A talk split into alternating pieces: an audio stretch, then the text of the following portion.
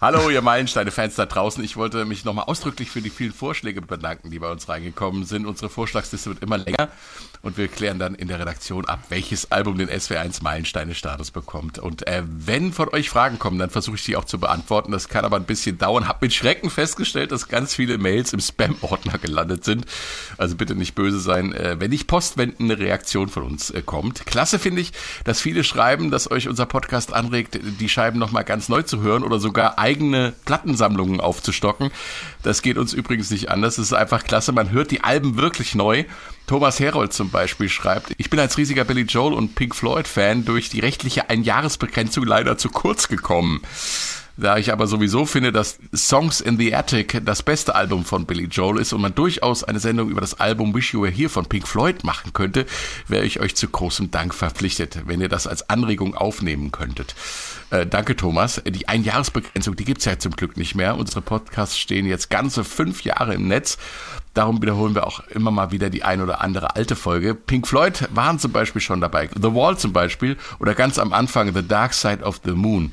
Und ähm, hier wird ganz bestimmt auch nochmal Wish You Were Here aufschlagen, da bin ich mir sicher. Und bei Songs in the Attic ging es mir auf jeden Fall so, dass ich das Album durch deinen Vorschlag wiederentdeckt habe. Also danke dafür. SWR 1, SWR 1, Meilensteine, Alben, die Geschichte machten. Ich bin Frank König, hallo. Songs in the Attic, da hat der Billy Joel unfreiwillig ein schwäbisches Wortspiel gemacht gemacht. Lieder vom Dachboden. Und selbiger heißt ja im Schwäbischen auch Bühne. Also, Billy Joel steigt unter das Dach, holt sich ein paar gut gelagerte alte Songs raus, um sie live auf der Bühne zu präsentieren. Elf an der Zahl, aufgenommen im Sommer 1980 in acht Locations in den USA. Rausgekommen ist das Album dann im September 81. Übrigens das erste digital aufgenommene Live-Album. Und es klingt fantastisch, was ja nicht unbedingt auf alles zutrifft, was in der digitalen Pionierzeit aufgenommen wurde. Und 81 wurde es letztlich natürlich auch auf Schallplatte gepresst. Die CD war ja gerade als neues Medium vorgestellt worden. Und was für eine Power hat er da in die Vinylrille gezaubert, der Billy Joel mit seiner Band. Hier das fast schon prophetische Miami 2017, Seen the Lights Go Down on Broadway.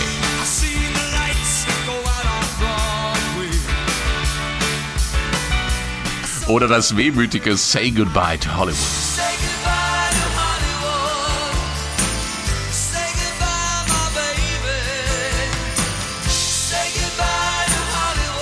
Und natürlich die Nummer hier. Die stimmungsvolle Ballade von Billy the Kid.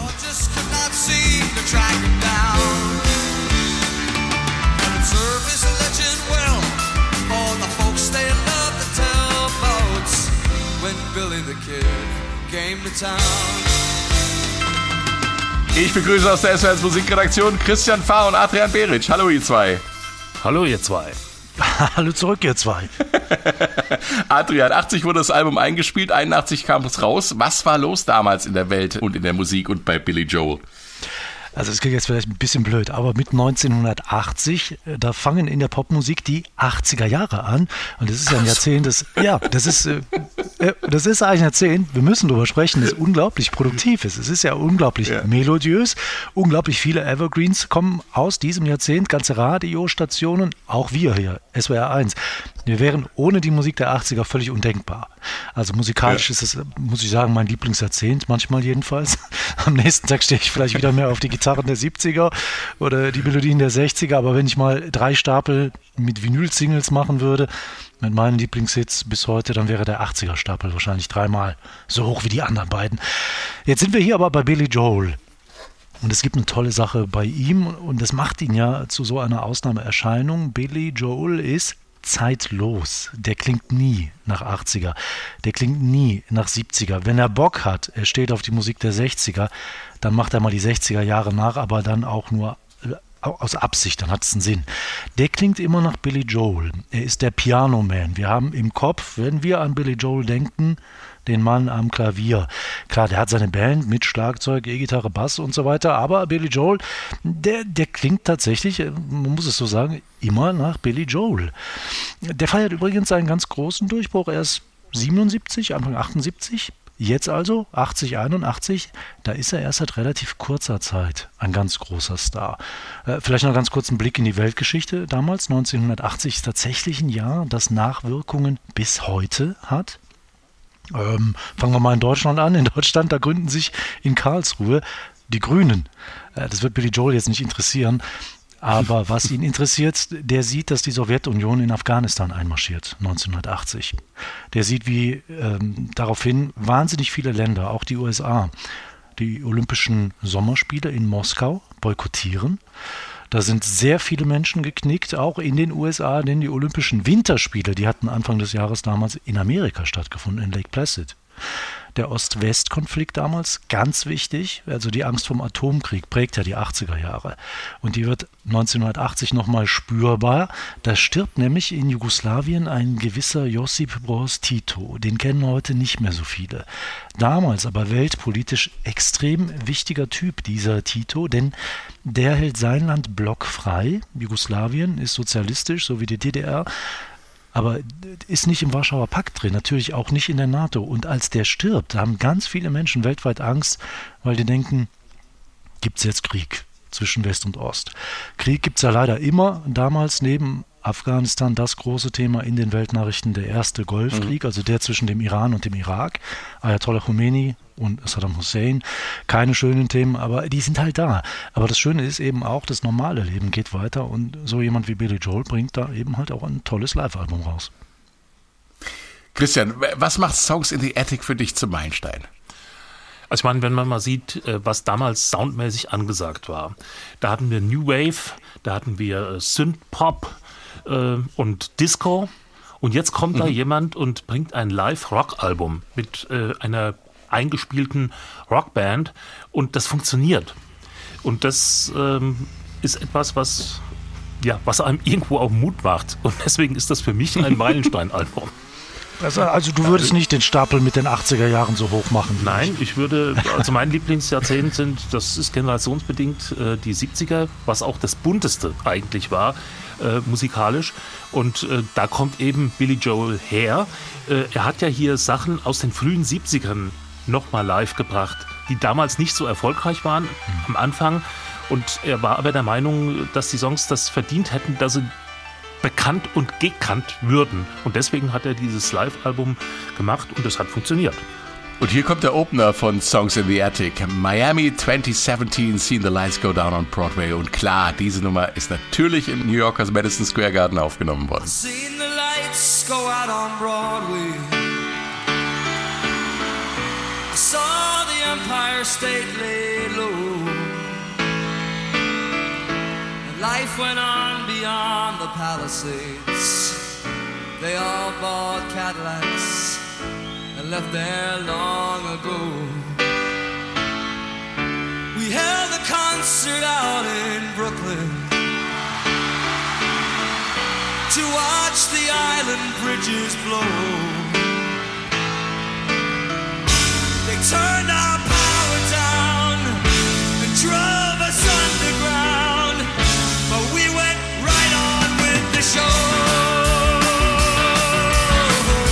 2017, See the Lights Go Down on Broadway. New York geht in dem Song in einer apokalyptischen Katastrophe unter.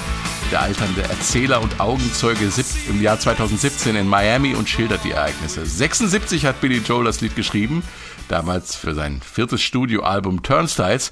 Heute denkt dabei jeder an ein Ereignis, das sich erst 25 Jahre später abgespielt hat, die Terroranschläge vom 11. September 2001. Klar ist das bei Zeilen wie Ich sah, wie das Empire State unterging. Ich sah die Ruinen zu meinen Füßen. Ich habe die mächtige Skyline fallen sehen. Auch wenn er vom Empire State Building singt, liegt der Gedanke an die fallenden Zwillingstürme des World Trade Centers natürlich nah, aber das konnte Joel zu diesem Zeitpunkt noch gar nicht wissen. Was ist der Hintergrund der Geschichte, Christian? Also zum Zeitpunkt, als das Lied entstand, da lebte der New Yorker Billy Joel in Los Angeles. Warum? Dort war seine Plattenfirma, dort war sein Management und äh, Los Angeles war damals musikalisch sehr angesagt. Äh, New York hat auch eine große Musiktradition, aber wie gesagt, damals äh, war die Zentrale Los Angeles an der Westküste. New York wiederum äh, war eine failed city, würde man heute sagen, also eine gescheiterte Stadt. Äh, es gab Kriminalität, es gab Drogen, Exzesse, es gab Armut, es gab äh, Rassenunruhen. Also irgendwie äh, war New York kein Ort, äh, um zu leben, zumindest äh, für Nicht-New Yorker, muss man sagen. Weil auf der anderen Seite hatte sie natürlich auch immer noch diese kreative, äh, pulsierende Kraft, äh, die sich allerdings nicht in Lebensqualität niederschlug. Und ähm, es gab ja auch noch andere äh, New Yorker, die an der Westküste lebten, zum Beispiel damals äh, Neil Diamond, der dann auch gesagt hat, äh, I am I said, ich muss zurück nach New York. Und ähm, so hat das letzten Endes auch äh, Billy Joel empfunden. Ich komme von da und ich muss da wieder hin. Los Angeles Bewohner und New York Bewohner waren sich nicht grün. Die, jeweils haben die verachtungsvoll auf die anderen runtergeguckt. Aber Los Angeles hatte damals die Nase vorn. Aber trotzdem äh, hat Billy Joel an seine New Yorker Wurzeln geglaubt und ist dann, dann auch entsprechend zurückgegangen. Und dann hat er diesen Song geschrieben, in dem er also quasi dieses zerfallene New York von, also wenn das jetzt hier so weitergeht, dann gibt es diese Apokalypse oder wie? Oder so, wie man es wie man's vielleicht auch von der Westküste aus gesehen hat. Also mhm. ein, da eine prosperierende Stadt wie Los Angeles und da eine verfallende Stadt oder zerfallende Stadt wie New York. Und das ist natürlich dann äh, in dem Fall metaphorisch gemeint. Ich glaube nicht, dass er irgendwie an ein äh, eine Vision hatte, wie das dann äh, tatsächlich alles zusammenfällt, sondern das war mehr oder weniger ähm, ein Bild für eine niedergehende Stadt, die er trotz allem aber liebt. Das mhm. Bild dieser zerfallenen Stadt, übrigens New York in den 70er Jahren, das geht ja auch in die, in die Popkultur ein. Äh, ihr müsst mal so Filme euch vor, vor Augen halten wie Die Klapperschlange. Da ist ja mhm. Manhattan eine Gefängnisinsel, komplett runtergekommen. Es kommt in den 70er Jahren dieser großartige Film Die Warriors raus. Vielleicht erinnert ihr euch an diese, diese Rockerband. Die äh, Hintergrundgeschichte ist die, dass irgendwie es gibt mehr Bandenmitglieder in New York, als die Polizei Mitglieder hat. Also warum machen wir nicht alle Banden zu einer großen Bande und so. Und dieses äh, Ost-West-Gefälle, äh, die Musik, äh, das ist ja bis heute so, dass die Hip-Hop-Szene, die dissen sich gegenseitig, East Coast, West Coast. Also das ist mhm. und bleibt irgendwo in Amerika, ist das äh, schon äh, feststehend im, im, Kultur, der Begriff Ost und West. Die mögen sich nicht so besonders und äh, diese mhm. Stadt New York war nicht die sympathischste in den 70ern. So, es ging so weit, dass der Präsident Ford damals sogar äh, New York fallen lassen wollte. War so eine Sch Schlagzeile in der Zeitung. Und das hat ihm, äh, dieser flapsige Satz, hat ihm wahrscheinlich sogar seine Präsidentschaft gegen Jimmy Carter äh, gekostet damals, wird gesagt hat er sich nicht gerade beliebt gemacht an der Ostküste damals, der Ford. Ähm, die ganze Nummer ist ja, äh, wie gesagt, äh, 25 Jahre vorher geschrieben. Dann spielt Billy Joel bei dieser Benefizveranstaltung zu den Anschlägen vom 11. September und sagt, äh, er hätte selbst nie geglaubt, dass es wirklich passieren würde. Aber im Gegensatz zum Ende des Liedes gehen wir nirgendwo hin. Also auch da wieder dieser Trotz. Äh, Im Song äh, geht der Beobachter ja sozusagen, wandert aus nach Miami und äh, in der Realität bleiben die New Yorker da, wo sie hingehören, in New York. Ähm, kommen wir mal zur Darbietung des Songs. Da fällt mir schon gleich beim Opener diese unglaubliche Power auf, die Billy Joel da ausstrahlt, seine Band auch ausstrahlt. Nur, nur zum Vergleich hat man die Studioversion von 76 äh, und die Live-Version von 80 zusammengeschnitten. Nur mal so hier zum Vergleich, bitteschön. Miami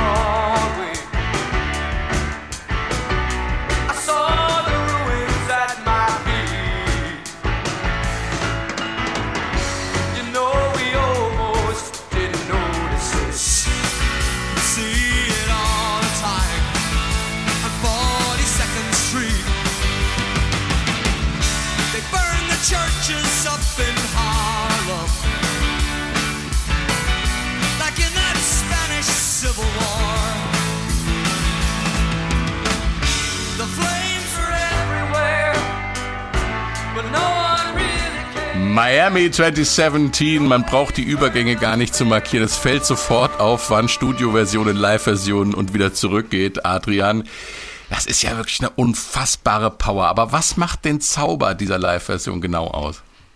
Weißt du was, ich kann das mit einem Wort sagen. Das ist der Drummer.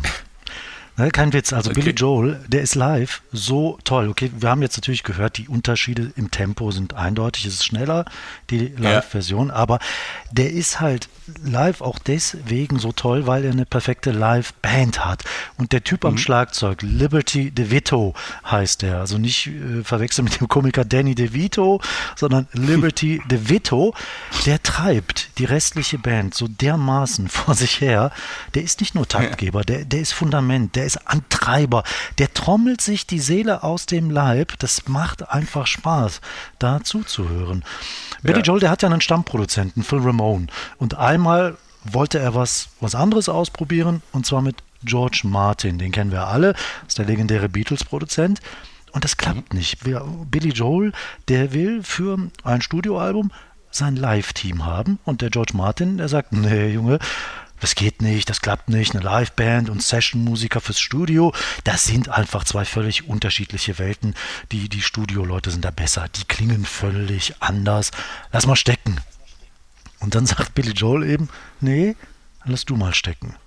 George Martin, der bleibt also, wo er ist, und der entschuldigt sich später in einem berühmten Brief. Billy Joel ist zwischenzeitlich Grammy-Gewinner geworden für ein Studioalbum, das er mit seiner Liveband aufgenommen hatte. Und George Martin schreibt da, wir hätten deine Band nehmen sollen, du hattest recht, ich hatte Unrecht. Ich meine, das, was George Martin da über die Unterschiede von Live- und Studiomusikern gesagt hat, das hat ja durchaus seine Berechtigung. Das sind zwei völlig unterschiedliche mhm. Welten. Aber da hat er die Band von Billy Joel eben unterschätzt und auch die Live-Qualitäten. Ja. Der Mann, der ist einfach ein Ereignis. Seit Jahren pilgern die Menschen nach New York zu Konzerten von Billy Joel. Er hat ja da dieses berüchtigt, berühmte, verrückte Konzert Abo. Das muss ich mal vorstellen. Einmal im Monat im Madison Square Garden. Ich gebe ein Konzert am Sonntag oder Samstag, ich weiß gerade gar nicht. Ne? Da passen 20.000 Menschen rein immer ausverkauft. Und zu Recht immer ausverkauft. Der Typ ist einfach gut, samt seiner Band. Und die Tickets übrigens, ähm, so 50, 60 Dollar gehen da die Preise los. Wenn du vorne sitzen willst, 600 Dollar. Geht also auch. Ja. Ja. Und der Madison Square Garden ist also äh, praktisch seitdem äh, sein, sein Wohnzimmer sozusagen. Deswegen geht das Publikum da auch so äh, wunderbar mit. Äh, Billy Joel lebte seit 76 wieder in New York. Von LA und Hollywood hat er sich verabschiedet. Say goodbye to Hollywood.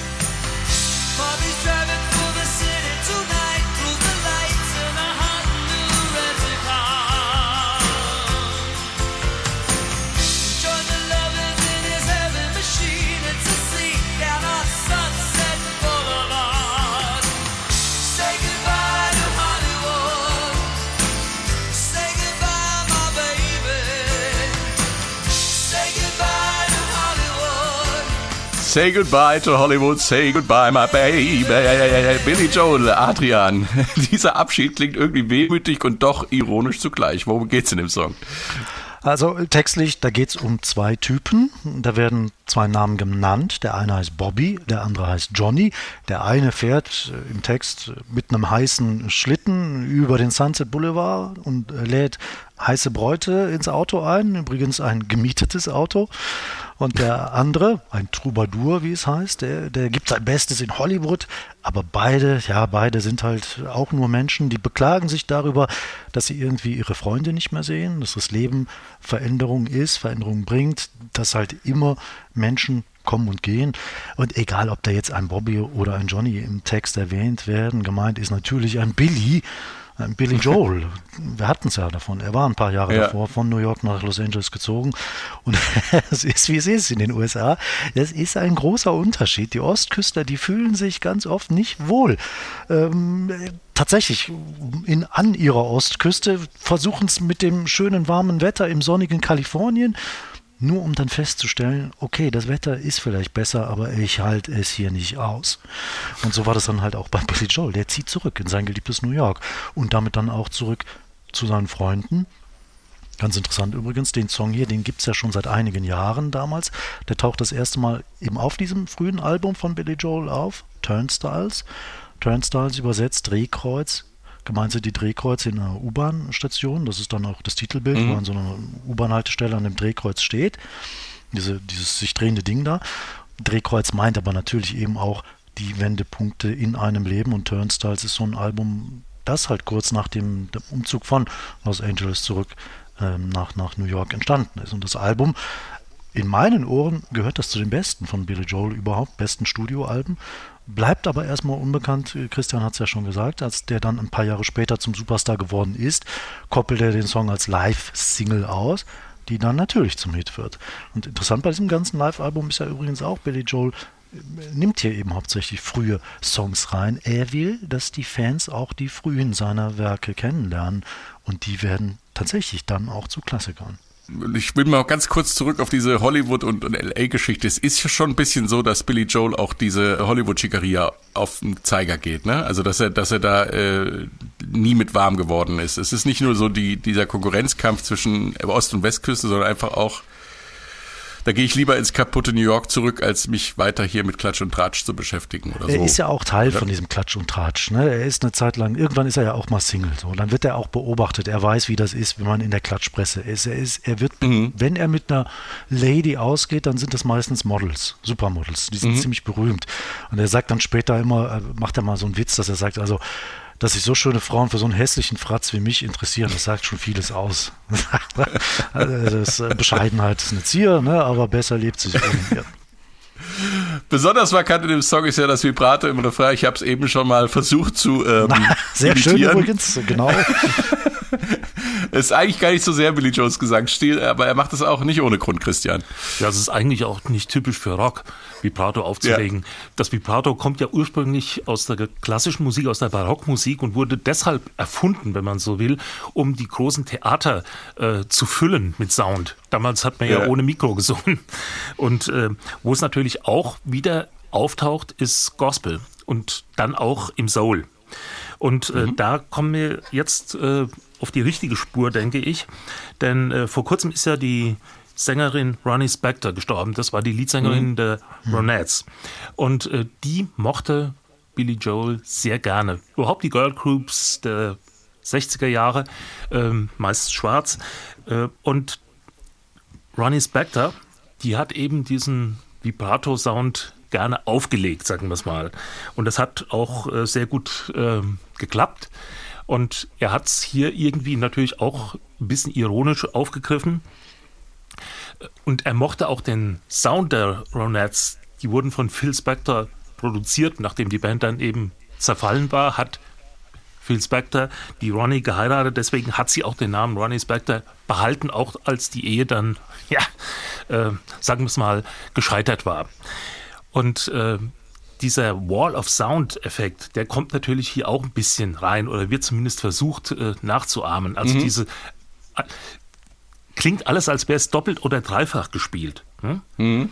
Typisch Und- Phil Spector eben. Ja. Typisch Phil Spector. Und der Anfang des Songs, also mit diesem typischen Schlagzeug-Intro, das ist eigentlich von Be My Baby von den Ronettes kopiert, würde ich mal sagen. Hören wir doch mal rein.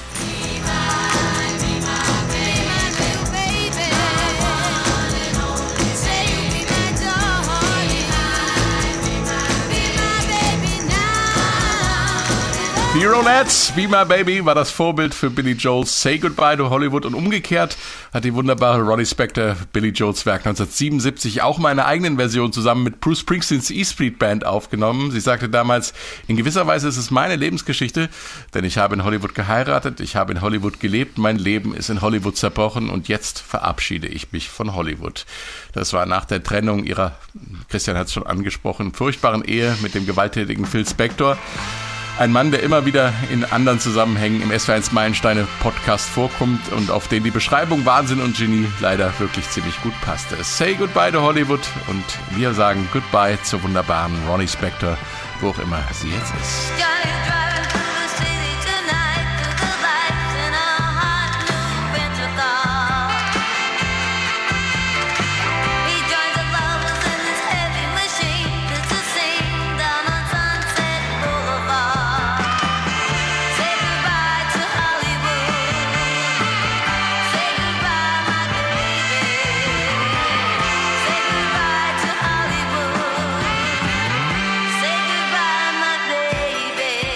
Say Goodbye to Hollywood in der Version von Ronnie Spector mit der E Street Band. Es gibt Songs, die sind sowas wie der Katalysator für die Karriere und die Wahrnehmung eines Künstlers. Da kommt plötzlich alles Mögliche zusammen und löst eine Kettenreaktion aus. Captain Jack ist so ein Song und ein trauriger noch dazu. Es geht um einen Vorstadtjungen, der gelangweilt zu Hause sitzt, sich selbst befriedigt und sich Heroin spritzt, um der Tristesse zu entgehen. Und das alles, während sein Vater tot im Swimmingpool liegt. Puh.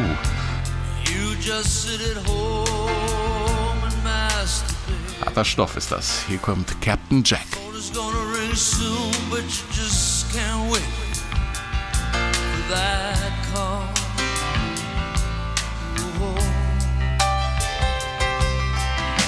So you stand on the corner in your new English clothes. And you look so polished from your head down to your toes. Ah, your fingers gonna pick your nose after all. Whoa. Captain Jack will get you high tonight. And take it to Captain your Jack, der Song mit den expliziten Textzeilen, ungewöhnlich für das Brüder Amerika in den 70ern. Ursprünglich findet sich der Titel auf dem Album Piano Man. Es gibt aber noch eine viel wichtigere frühe Version, kommen wir gleich drauf. Jetzt klären wir aber zuerst mal äh, die Frage, wer dieser Captain Jack überhaupt ist, Adrian. Captain Jack, äh, ein Drogendealer, kannst du kurz sagen? Ein Drogendealer, ähm, der, du hörst es im Text, Captain Jack, der sorgt dafür, dass du heute Abend ein bisschen high bist. Die große Kunst bei Billy Joel ja immer die gewesen, er kann wie kein anderer eigentlich. Ähm, aus Alltagsszenen macht er Kunst. Äh, wir haben das berühmte Der Piano Man, wo er das Leben in der Kneipe darstellt. Wir haben äh, Scenes from an Italian Restaurant, wo er das darstellt.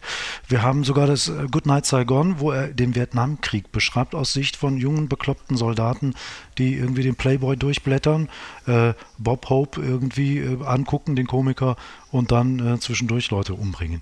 Er macht aus Alltagssachen, egal wie traurig, trist, schön, schlimm sie sind, Kunstwerke. Das macht er hier bei Captain Jack auch. Er beschreibt da nämlich einen Heranwachsenden. Ne?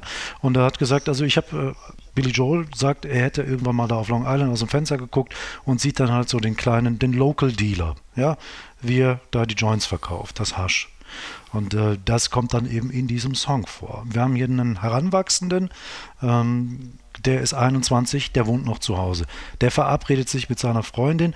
Äh, Billy Joel macht äh, im Text reimt er, ähm, dass seine Sister, die Schwester, hat ein Date, you masturbate und you just can't wait. Also das war schon sehr gewagt, aber er beschreibt das den Alltag. Aber nur weil es jetzt jeder macht, muss ja nicht jeder drüber singen. Das war natürlich Ja. heikel. Aber, aber Billy Joel hat immer betont, seine Plattenfirma, die haben nie, nie den Text angerührt. Er hat eigentlich kein Problem damit gehabt. Ja, aber er wusste trotzdem, so bei Live-Konzerten, es könnte vielleicht mal so ein bisschen heikel werden. Ich meine, ich beschreibe ja das Leben von einem jungen Mann, der wohnt noch zu Hause, Mama macht das Bett, der will eigentlich raus, ja, in die weite Welt. Der macht sich schick mit seinen neuen englischen Klamotten für das, das Date, das er dann selber hat mit seiner Freundin.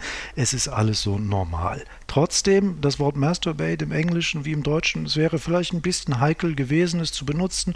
Äh, er setzt es hier und da schon mal, äh, jedenfalls mal bei einer TV-Show, weil du hast es angedeutet, es gibt da eine sehr stramme äh, christlich geprägte, rechte, christlich geprägte Szene in den USA, die, die können auch Karrieren kaputt machen. Ähm, Karrieren kaputt machen, ein gewisser Rudy Giuliani hat das mal sehr ausgenutzt. Sehr Weil, schöner Schwenk. Ja, zu, zu Hillary Clinton, äh, die äh, haben da mal so, es gibt da Wahlkampf, Senat, äh, Hillary Clinton wie auch immer, sie sucht den falschen Song raus oder vielleicht das Wahlkampfteam und lässt Captain Jack laufen. Giuliani zitiert genüsslich, ja, Smoking Pot, ja, also Haschzigaretten, Masturbate, falscher geht's gar nicht. Was, welches Lied wollte sie eigentlich haben? Sie wollte natürlich äh, New York State of Mind haben. Das ist ein kleiner, aber feiner Unterschied, aber bei dem Typen, der viele Songs in New York spielen lässt, kann man schon mal daneben greifen. Okay, ähm, ein Song, der Karrieren befördern und zerstören kann. Ähm, ich habe es in der Moderation ja schon erwähnt. Äh, dieser Song hatte tatsächlich auf die Karriere eines gewissen Billy Joel eine katalysierende Wirkung. Ähm, es ist auch kein Zufall, dass der ausgerechnet in der Live-Version von Songs in the Attic in Philadelphia aufgenommen wurde.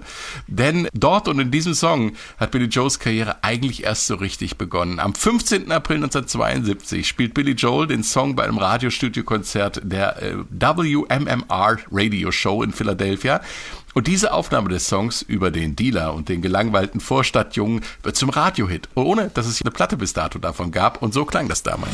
But Captain Jack will get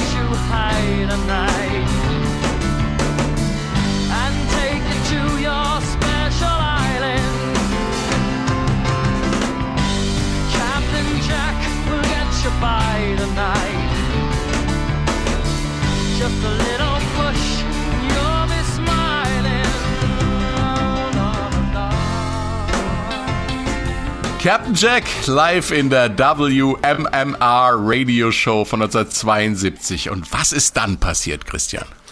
Ja, dann haben die Hörer angerufen und gefragt, äh, was war denn das?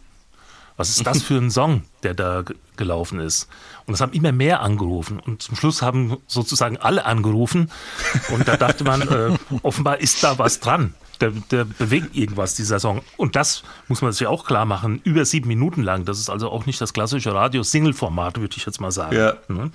Und äh, was dahinter steht, äh, der Programmchef dieses Radiosenders, der stand auf das erste Album von Billy Joel, Cold Spring Harbor. Da war er wahrscheinlich der ja. Einzige, denn Billy Joel selber ähm, hat als er das Album zum ersten Mal hörte, ist vom Plattenteller gerissen und auf die Straße geworfen. Warum? Es war gepitcht worden beim äh, Mastering. Ähm, aus Versehen und er klang da wie eine Mickey Maus, was oh letzten Endes auch dafür gesorgt hat, dass das Album nicht so erfolgreich war, weil es einfach nicht seine typische Stimmlage transportiert hat. Ja. Und ähm, ja, wie gesagt, trotzdem, der mochte das und hat deswegen ihn engagiert für diese Radiokonzerte, dieses Radiokonzert. Und der Präsident von Columbia Records hat das gehört und hat gesagt, das ist unser Mann und hat dann letzten Endes auch Billy Joel rausgekauft aus seinem ursprünglichen Plattenvertrag. Und äh, er ist ja. dann bei Columbia geblieben und ja, wir wissen, was das bewirkt hat.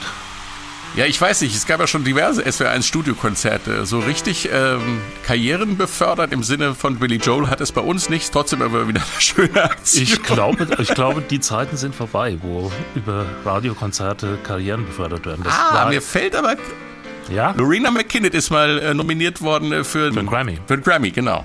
Aber da, hatte sie, schon, da hatte sie aber schon eine Karriere hinter sich. Das stimmt. ja, und es gibt auch Songs, die sind zu Hits geworden, weil sie beim SWR gelaufen sind, äh, aber nicht als Single existierten. Lemon Tree war das. SWF 3 noch. Äh, Eben, das, das, war einmal, aber ich glaube, dass das ja, heute ja, aber, schwieriger halt, ist. Aber, heute ist es schwerer, heute machen wir das mit dem Internet. Eben. Und wir reiten jetzt mal alle zusammen westwärts mit einem legendären Revolverheld, The Ballad of Billy the Kid.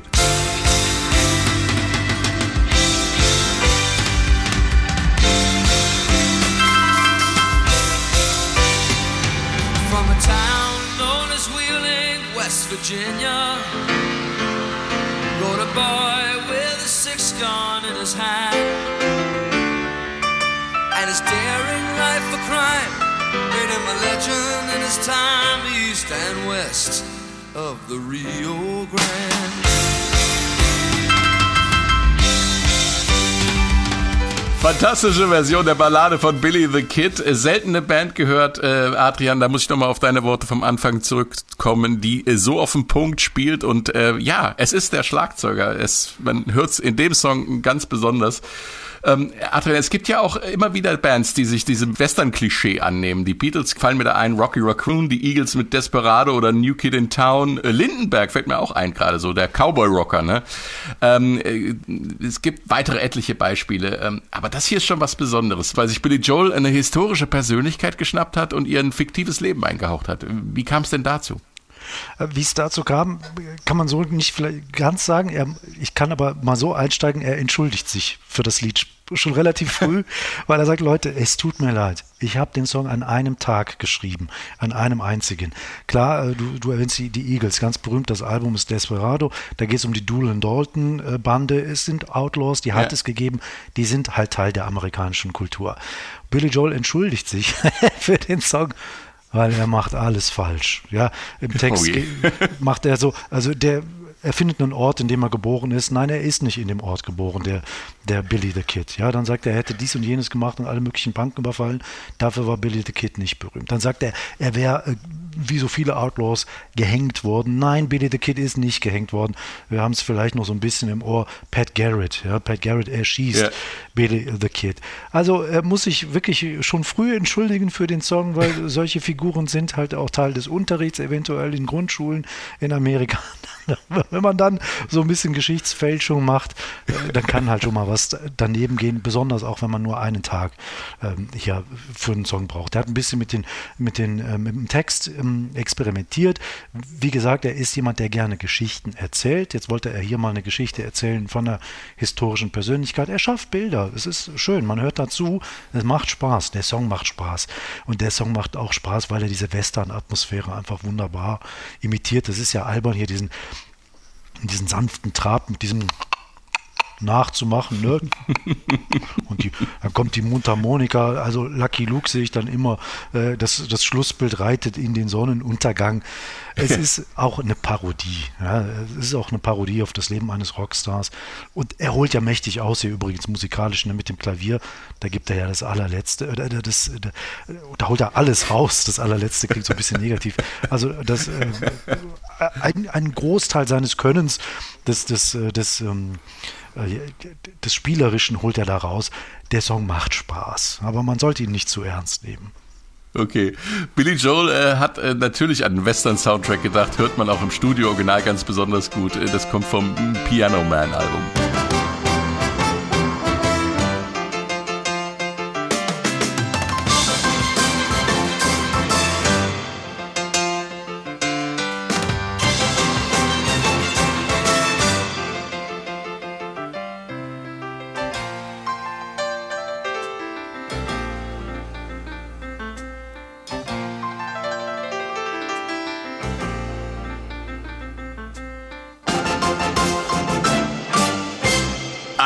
Ich liebe diesen Schluss von The Ballad of Billy the Kid. Ähm, in der Live-Version ja auch grandios. Ich glaube, ich, äh, ich spiele das jetzt gerade noch mal ein. Billy Joel hat mal gesagt, ich wollte was schreiben, wie das wie die chlorreichen Sieben klingt. Und dass es dann tatsächlich danach geklungen hat, liegt in der Studioversion natürlich daran, dass Jimmy Haskell die Streicherarrangements beigesteuert hat. Und der kannte sich ja nun wirklich mit Soundtracks aus, Christian. Ja, also er hat etliche Soundtracks orchestriert, auch ein paar geschrieben von Filmen, die meistens jetzt gar nicht so bekannt waren. Also die glorreichen Sieben gehören jetzt nicht dazu, aber er ja. wusste, wie das geht. Und äh, der Jimmy Haskell ist natürlich äh, in der Pop-Szene als Arrangeur unübertrefflich und auch unübertrefflich erfolgreich gewesen. Also was der alles äh, gemacht hat, ich greife jetzt nur mal zwei Sachen raus, für die er einen Grammy bekommen hat. Äh, ich weiß nicht, ob jemand von Chicago If You Leave Me Now kennt. Er hat Klar. das Streicher, er hat das Streicherarrangement geschrieben. Oder auch bei Bridge Over Troubled Water von Simon Garfunkel. Und ähm, also der wusste, wie man Effekte erzeugt, wie man teilweise auch Gefühle unterstreicht oder, oder befördert. Äh, durch Arrangements. Und insofern war das eine gute Wahl. Der hat übrigens auch schon bei den frühen Alben äh, von Billy Joel mitgewirkt. Also von daher äh, war er, also auch schon beim ersten, schon eine feste Größe im Kosmos von Billy Joel. Und der wusste, wenn ich dem sage, das soll klingen wie die glorreichen Sieben, dann wird das klappen. Waren die Streicher ja in der Live-Version nicht dabei, Christian. Ähm, trotzdem schafft er diese, diese wunderbare Western-Atmosphäre äh, hinzukriegen. Ich meine, es ist ja so, auch in der Studio-Version, die orchestralen Teile klingen nach Western-Filmen, aber das, was er auf dem mhm. Klavier dazwischen setzt, das ist Billy Joel pur. Das ist ja teilweise eher klassizistisch angehaucht. Und live ja. kann er das natürlich bringen und äh, A, über den Text, kommt die Western-Atmosphäre zustande und B hat er natürlich, wie Adrian schon sagte, am Anfang dieses da denkt natürlich jeder äh, an, an einen Westernfilm und zwar meistens eher an einen äh, eher lustigen, würde ich sogar sagen. Ja. Also ich denke da eher an Terence Hill als an äh, was weiß ich, Billy the Kid. Ja. ja. Übrigens, ähm, ich finde es auch lustig, äh, sorry, wenn ich da nochmal kurz reingreife. Ja, kein Problem. Ich weiß nicht, haben wir alle denn das so ein bisschen im Ohr, weil wir es jetzt so erwähnt haben mit äh, die glorreichen Sieben? Ihr könnt mich jetzt alle schlagen und ohrfeigen. Ich könnte es jetzt googeln. Ich glaube, der Komponist war Elmer Bernstein. Korrigiert uns, könnt ihr alle gerne machen. Meilensteine.swr.de Genau, und die Melodie ist so berühmt. Da, genau. Da, da, da, da, da, da, da, da, das ist schon sehr kopiert. Ne? Und das ist, glaube ich, auch in Marlboro-Werbespots benutzt worden. Also mehr Western, Cowboy-Romantik ja. oder was auch immer geht nicht. Und äh, ist gut kopiert, aber vielleicht ist gut geklaut besser als selber schlecht erfunden. Interessant und witzig ist auch, dass es in der letzten Strophe um einen Jungen aus Oyster Bay, Long Island geht. Äh, Das ist dann natürlich nicht Billy the Kid, sondern Billy the Joel selbst. Also er tritt als Rockstar in die Fußstapfen des legendären gehängten Billy the Kid. Ähm, Sehr schöne ironische Wendung des Songs zum Schluss. äh, Obwohl des, er selber gesagt hat, obwohl er selber gesagt hat, es sei ein anderer Billy gemeint, nicht er selber. Also hat Billy Joel gesagt. Ne? Muss er ja auch sagen, weil, wie gesagt, Billy the Kid nicht gehängt worden ist, sondern erschossen. Ja. Ja. Nee, aber er sagt auch, nee, dass der, dass der Billy am Schluss des Songs nicht er selber sei, sondern auch ein anderer. Ah, Eine bestimmte Ja, guck. Persönlichkeit, die auch Billy hieß. Aber ges gesagt, ist ja viel, wenn, gesagt ist viel, wenn der Tag lang ist. auch in Podcasts und deswegen machen wir das ja auch so gerne hier. Ja, ähm, jetzt kommt zum Schluss noch die letzte Nummer des Albums, I've Loved These Days. We light our lamps for atmosphere and hang our hopes on chandeliers. We're going wrong, we're gaining weights. We're sleeping long and far too late. And so it's time to change our ways.